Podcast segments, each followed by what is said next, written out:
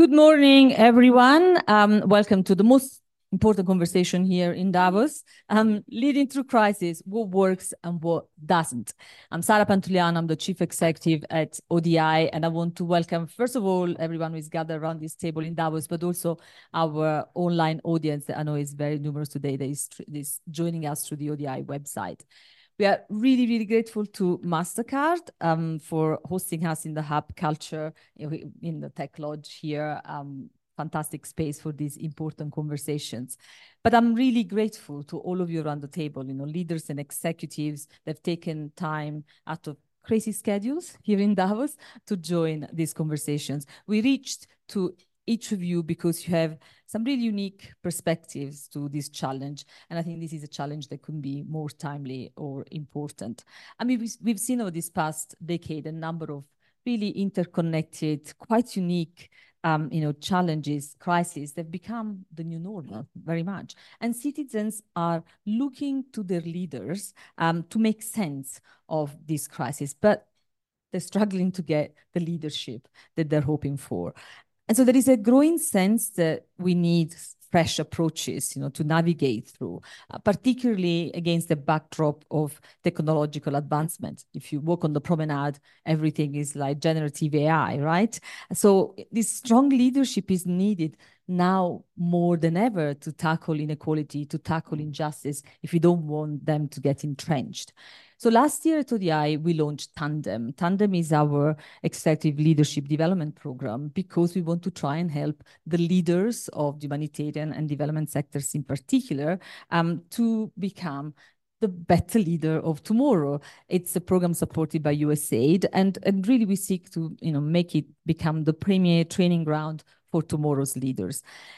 We know that the most pressing challenges that we're facing today globally, from the climate emergency to the breakdown in peace and security, uh, polarization, racial injustice, we can't address them in isolation. We can't address them, you know, in isolated sectors, which is why we have a, a cross section of, you know, industries represented around around this table. And through Tandem, we want to equip those who are on the front line of some of these not just challenges, you know, responding to humanitarian crisis, trying to help countries on their development trajectory, really have the skills, you know, to collaborate with others to bring about lasting change.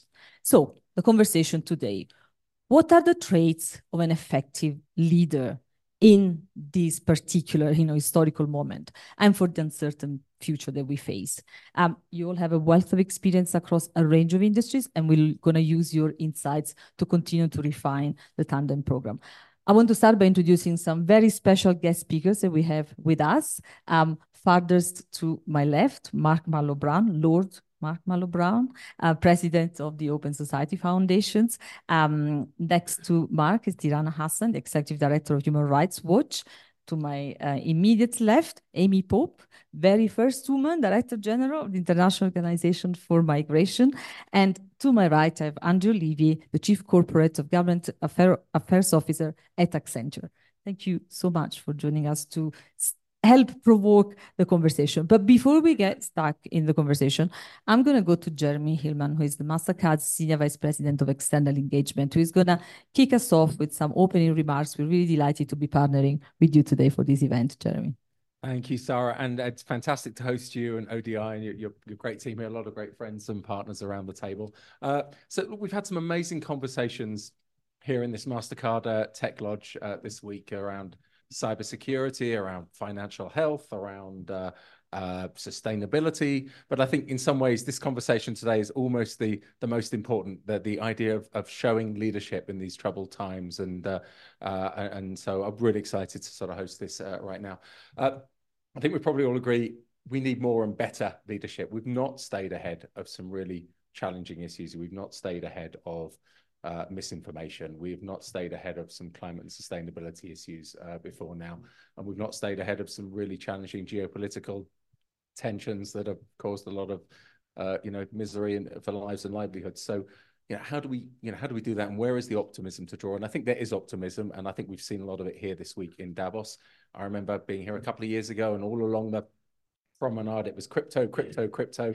Here it's it's AI, AI, AI, and and and I think it's a, it's an effort that we are that we see a new and transformative technology, and there's a real willingness and and and uh, to get ahead of this technology and, and and think about how we're building an inclusive digital ecosystem and and and and managing the risks and leveraging the opportunities of this new technology. So. Uh, you know, I won't speak for long, but look, I think uh, Mastercard. Uh, I think probably we, you know, we think that that we've really to, to to show leadership, we really have to work on our core you know take from our core expertise. So you know we work in important areas like small business and uh, data for social impact and financial inclusion. We believe that showing leadership is really utilizing the core skills and capacities we have. We're really proud to be celebrating 10 years of the center for inclusive growth this year and uh, uh, and so you know really happy to be hosting this conversation and i'll pass it back to you but thank you sara Thank you. Thank you so much. Mastercard is really leading the way of bringing together different industries on the financial inclusion in particular. Let's get started. To my feature speakers, as we're calling them. So as I said, this is a particular moment of you know geopolitical uncertainty. So what are the traits that leaders need to successfully steer organizations, companies, institutions? And, and, and tell us what lessons have you learned in your leadership journey? Mark, can I start with you? Well, you know, I, I got to study at the feet of the master, which was Kofi Annan. Um, and, you know, there were two traits I learned, well, I, am not sure I learned, but I observed in him. One was an extraordinary capacity for empathetic listening, um, an immediate understanding of where two highly opposed people or countries, uh, there might be some overlap of interests to press on. But it came from listening, listening, listening. And beyond it, a great willingness to uh, begin any conversation with how are your family, how are you, uh, before turning to the business of the day. So there was a humanity, uh, which I think often gets lost. Uh, the the second, I think, issue was to constantly, and I often use this phrase that I learned from him, which, um, you know, he claimed was an African aphorism. I sometimes wonder whether it really was or whether he just invented it and made it up. But you always used to say you you can't change the wind, but you can bend the sail. Uh, and you know, it's all about you know recognizing the realities you faced, but finding a way to navigate through them rather than exhausting yourself trying to bang up against the wind or a brick wall time after time. But as you navigate, to remember that if you are a UN leader, not most notably Secretary General, but anyone, or in a human rights space or anything, you know, navigation mustn't mean betrayal of fundamental principles. So take that, and I will just very quickly to, to today, and you know, I think even he would be daunted by the di many dimensions of the crisis today. And it makes me add one other fact to it, which is, you know, the need both to understand the sort of interconnectedness and multi-sectoral nature of what is happening, to recognize that apparently disparate events from a war in the Middle East to one in Ukraine to the hottest year on record to you know all there, there are interlinkages between these. There are roots about within the breakdown of the current system of governance and economics in the world. And to recognize that and to try and ride it in ways which allow new approaches uh, to emerge. But in doing so to be very disciplined because it's so easy uh, to dissipate our energies over firefighting in a hundred different directions and to instead set your navigation point towards something you in your sector can achieve, which will contribute to the resolution of that much bigger crisis of which we can only feel the immediate part we touch in our work seems to me critical. Just and finally, just thank you for having set up this initiative. I think it's great to have an executive training of this kind, and bravo to you and USAID. Thanks, Mark. And it's fantastic to be able to learn, you know, from all of you who've tried and have so much experience. And I can see that, you know, this uh, these incredible words of uh, of Kofi Annan will be used, you know, throughout the training and beyond. I will take them, you know, to help steer my own organization for a start. Adriana, Mark talked about the challenge, in particularly for those who lead, you know, rights organizations and having to obviously um, make sure that we stay sort of truthful to your principles. What are your takeaway on leadership and uh, um, what you can sort of share from your journey? Um, it's a it's a big question, uh, actually. I mean, one of the things that um, I think is making particularly the rights movement at the moment and to lead a right human rights organization such a challenge um, is that the assault on human rights um, is coming from multiple directions. So, yes, we have big conflicts, which are obviously polarizing the world and dominating the narrative. Um, and those sort of larger, they are also, you know, the conflicts that we're seeing, um, you know, are polarizing conversations and community in business, um, in everyone's organization, in our communities, in our schools. And so that resonates throughout all organizations. But at a whole, like the fundamental idea of human rights is also being challenged and chipped away at. So, right now, I mean, the thing that we have to hold on to is being able to articulate our principles and at the same and being able to push back. And that is actually, and being able to find that, Mark alluded to it. What is your North Star? And I think being able to articulate and define your North Star, both as an organization, so that you know what it is that we're rallying around. It is so easy in a fragmented world for everyone to know, you know, what is our what is our business or what is our organization do. But you can you risk in a polarized world having your workforce of whether it's 50 people or 650 people or 1,050 people turning up everybody with a different idea of why they come to work and what our organization should do. And one of the things about articulating our principles um, and being able to articulate your North Star is you don't say it once, you say it every day.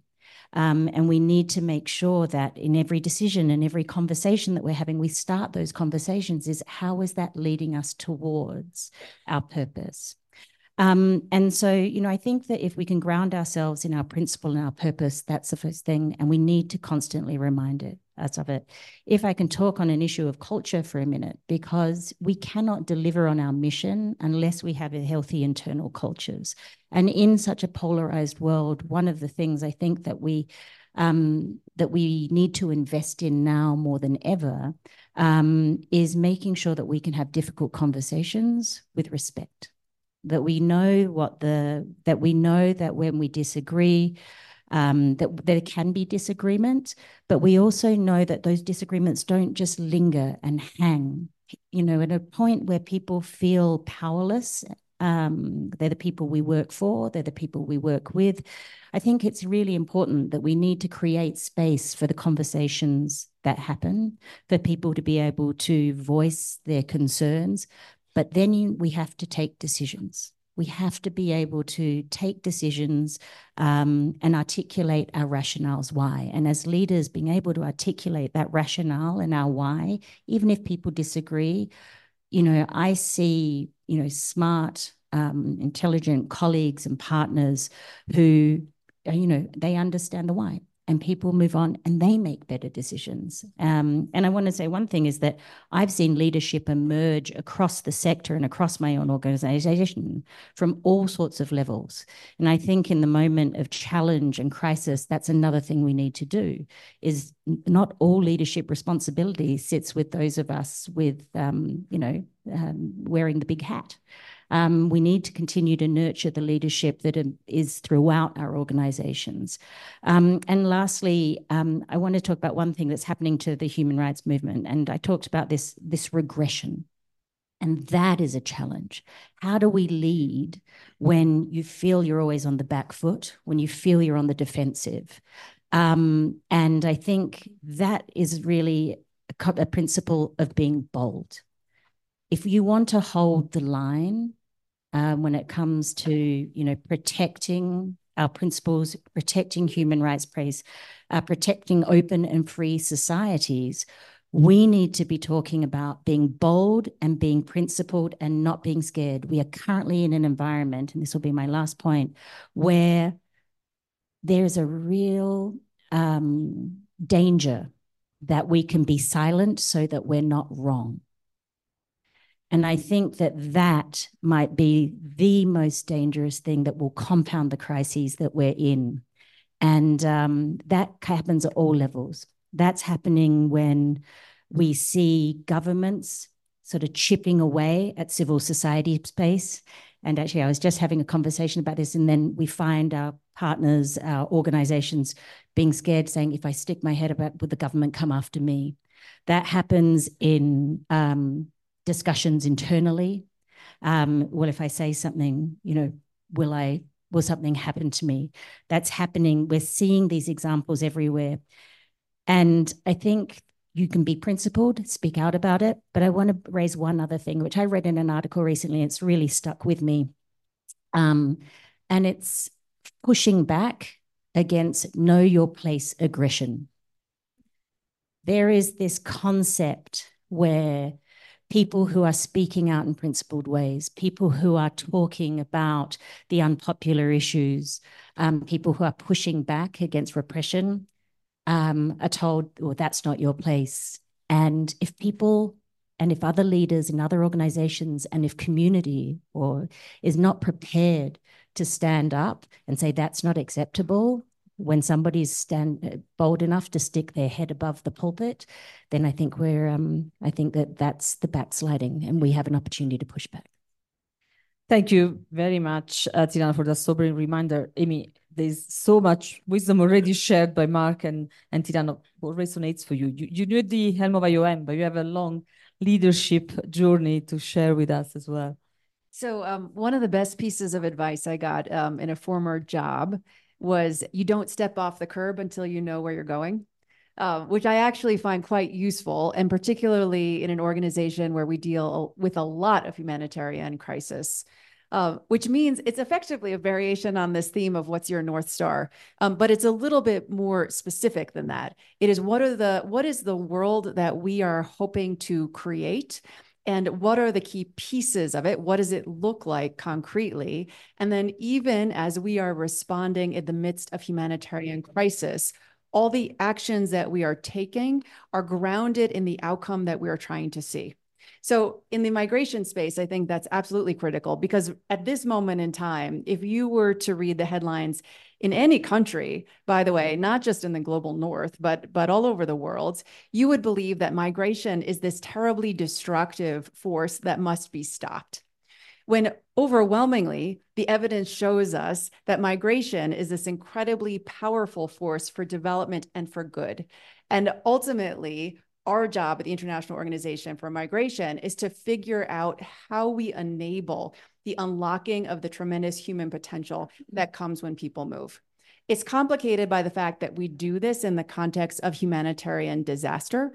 And we know that when people are moving quickly, when people are moving without plans or strategy, that there are challenges that communities face, whether it's the host community, whether it's the government or the migrants themselves. So it it's not to be so, you know, wear the rose-colored glasses and think, oh, what's happening in Sudan is actually a good thing. I mean, what's happening in Sudan is is a is a very complicating, challenging thing, particularly for the people on the move. But if you just stop for a moment and realize, I was in Chad last week, a number of Chadians, half of the, the people who migrated from Chad went to Sudan in search of better economic opportunities and better education. So if you stop for a moment and you think those people who are now coming back from Sudan into Chad very mm. likely have additional economic skills um, and languages and education and other experiences.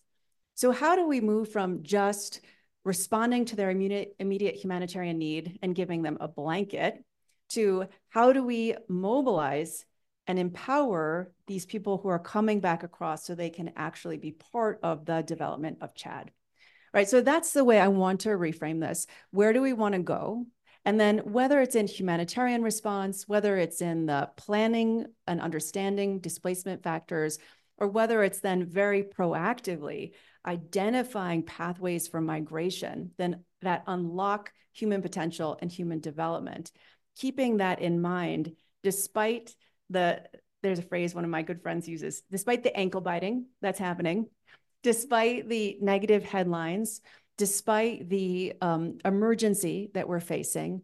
And so that then when we're reacting, what we're doing is ultimately another brick in the road toward the outcome.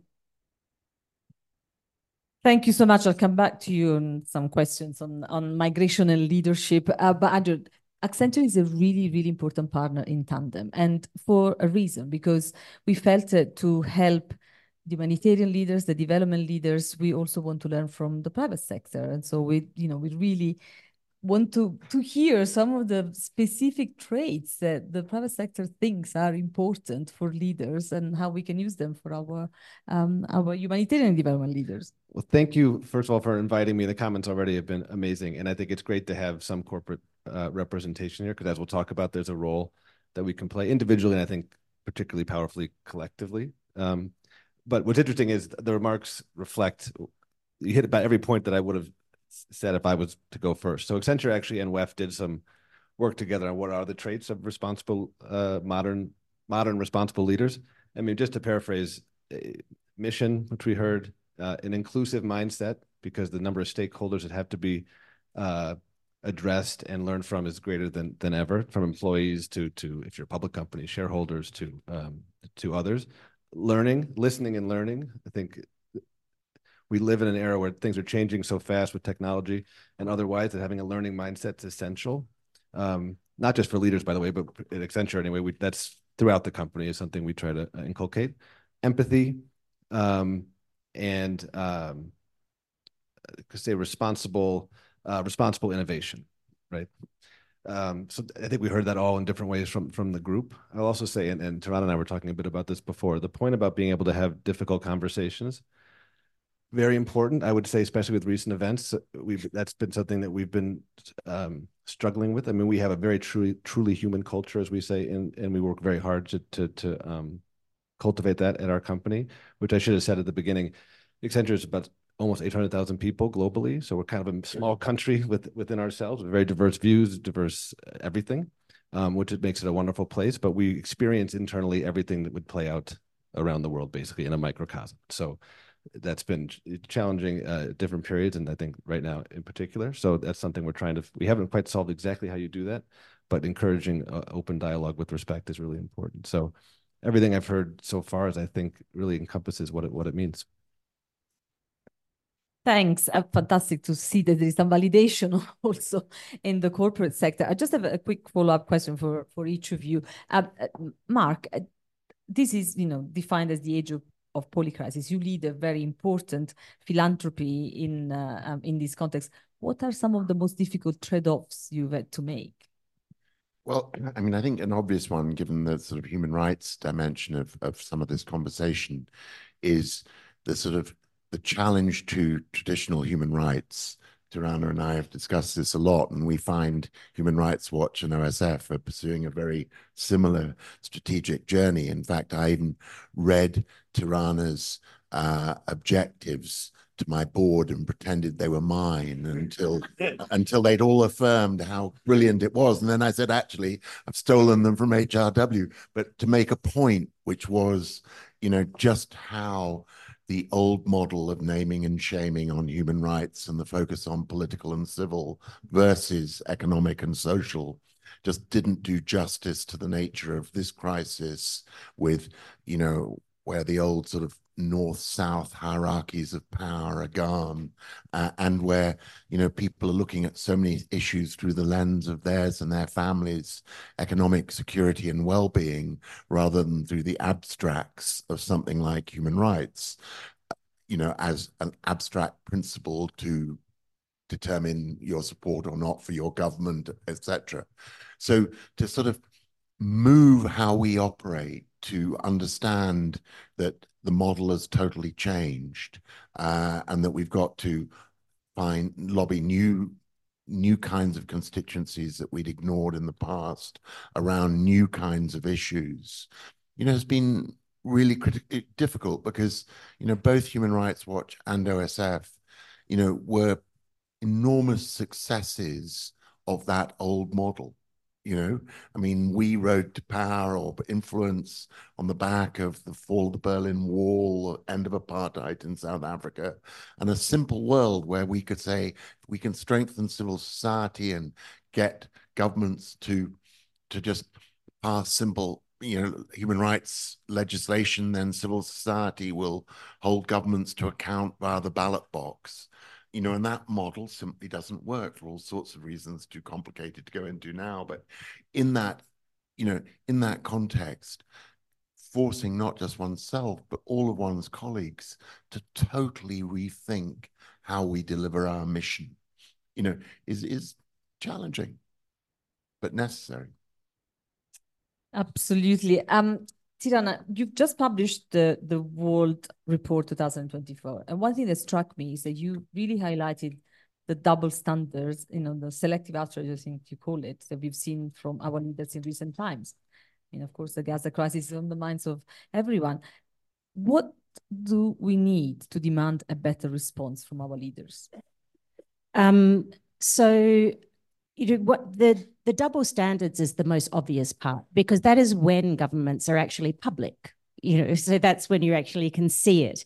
Um, i think that where we need to stop and what enables the double standards to to perpetuate is something that we refer to as uh, transactional diplomacy. And I think that transactional diplomacy is unfortunately one of the trends that we have seen picking up globally. There's not a single region in the world. And what transactional diplomacy actually means is that governments are choosing to ignore human rights that are happening when they happening with a potential partner um, that they need to uh, to advance their own sort of domestic agenda. And I mean, actually, migration is a key example of that you know, here we are, we find ourselves and we see multiple examples. Um, and let's just take the EU for one. The EU migration deals, instead of addressing the, the you know, backsliding of human rights that we have seen in Tunisia, the outright repression that we see in Egypt, the significant, the litany of human rights abuses, including, you know, torture and mistreatment of migrants and refugees um, in places like Libya. Instead of the European Union, you know, addressing the human rights concerns there, they, they turn a blind eye so that they can actually develop you know, partnerships and contracts to ensure that these countries will hold migrants uh, and asylum seekers back so that they don't enter the European bloc. And that is simply just an enabling environment for rights abusing governments. So when you think about, you know, what can you do differently? It's very easy. Principled approaches. These are international standards. When it comes to human rights, these aren't nice to have. These are international obligations. And so we need to be holding all governments to the same standards because if you don't, it simply emboldens rights. When we see backsliding, if we ignore that, what comes after that is attacks on institutions, the institutions that we rely on, the courts and independent media, for example. Um, you know, they attack the institutions we rely on to create open and free societies. So creating, um, so ensuring that we're holding all governments to the same standards. We're not creating carve-outs, um, that governments are not allowing carve-outs and free passes just to allow advancement of their own agendas. And also I think that there's a role to play from everyone. And that is you have to make the cost of human rights abuses higher. You can do that through, you know, um, through uh, speaking out. Uh, the, I think that corporates have a role to play here um, you know, ensuring that there is human rights at the center um, of your operations. And of course, I think, you know, making sure that um, the consistent application of rights and that there is accountability when there are rights um, abuses um, is going to be key.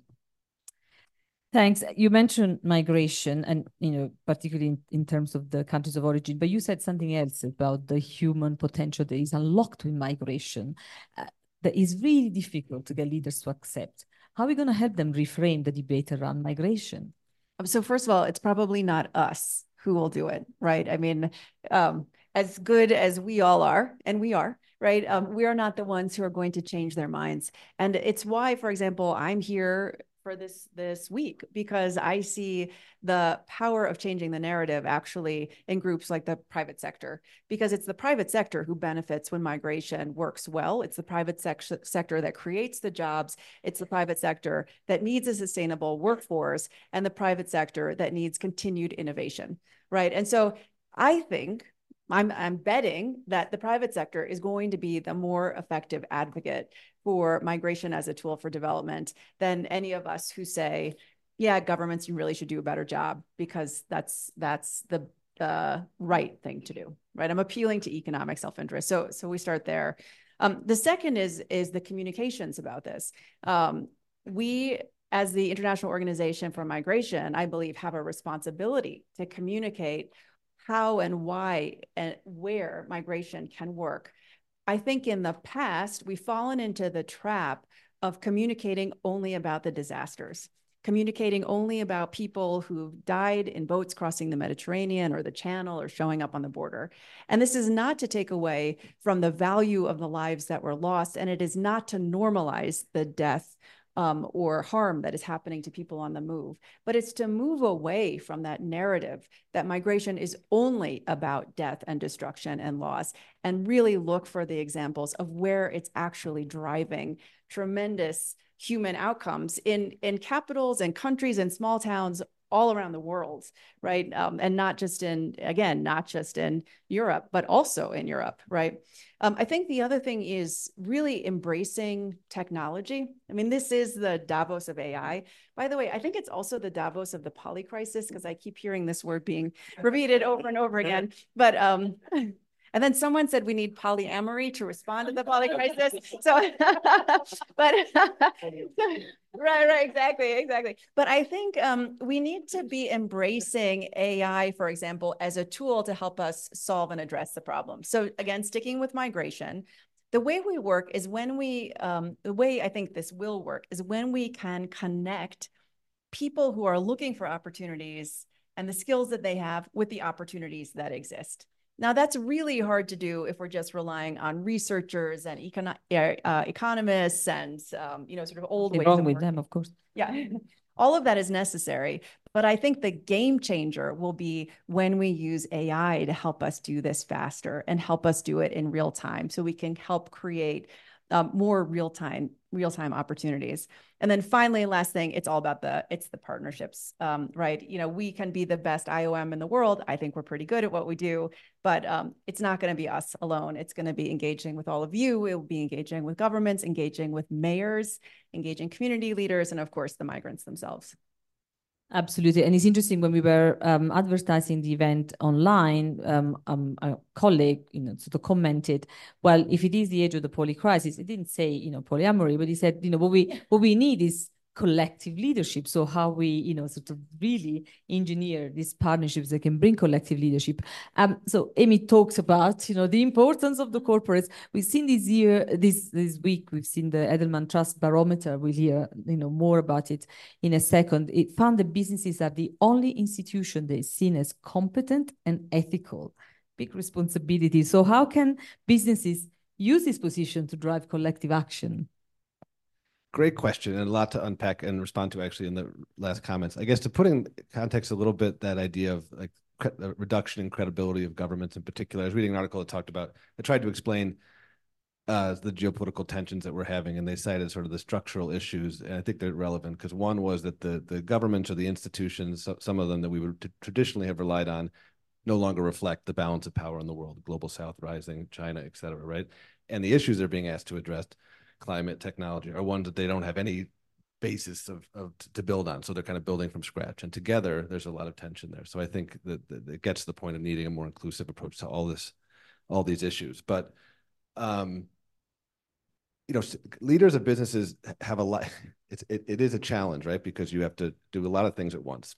You have to run a business just obviously. You have to look for growth in an environment where it's not you know, where there, there, there are challenges to that. And then you have to try to address these social and economic issues. I think the point um, that Amy was sort of getting at is if you can if, uh, align your mission with some of these efforts, because it has to work all around, especially for public companies. You have sh shareholder obligations and all that stuff. But there are issues, and I'll give a couple examples that are very much in in uh, in line with those objectives, but are also for the for the better good of, of the world and some of these issues. So um, let's see, I'll do my migration first. So the the um, our CEO and, and the CEO from Google brought together a bunch of other CEOs in the US to form something called Welcome US, welcome.us, which is essentially to work with the US government to help with private resettlement of refugees. It started with Afghan and Ukrainians, now it's expanded. Um, and the power in that, that's why I said the collective power is quite amazing because they, um, not just for visibility and, and, and accelerating uh, efforts, but what they can tangibly bring to the effort, right? A diverse group of companies, MasterCard's part of that as well, um, is quite remarkable. And so that's been a good example of it was, it was CEO leadership, support from the government, but it was a, it was a private sector idea to bring this together and work with government uh, to, to provide things that government frankly can't or can't do fast enough. So that was one, I think, really positive example. And then to bring it to AI, um, I think it's super relevant. We are doing uh, a lot with our uh, our clients, and our clients are all sort of big companies, right? So it's an interesting perspective. But we do a lot around AI, and and we're doing, and I personally am doing a lot with AI governance and how to take it forward on a global basis. And, and we we uh, actually I think yesterday WEF announced a report that we helped uh, contribute to on uh, global governance for AI, and, and, one of the themes is the need to have it be an inclusive uh, group. There's a real risk, and that's why I think WEF has a good position here that that things get decided sort of at the G7 or even the G20, right? And of course, there's stuff to learn from all those institutions, but you know, and the UN is in the game as well, which is terrific, but they don't get the same private sector input, right? So you need this government, civil society, academia, and corporate in a diverse uh, way to really have this be a sustainable, whatever we just, where we land on this stuff for it to be sustainable and not exacerbate problems. So those are just two examples where I think uh, companies driving and insisting on uh, certain frameworks can be really helpful.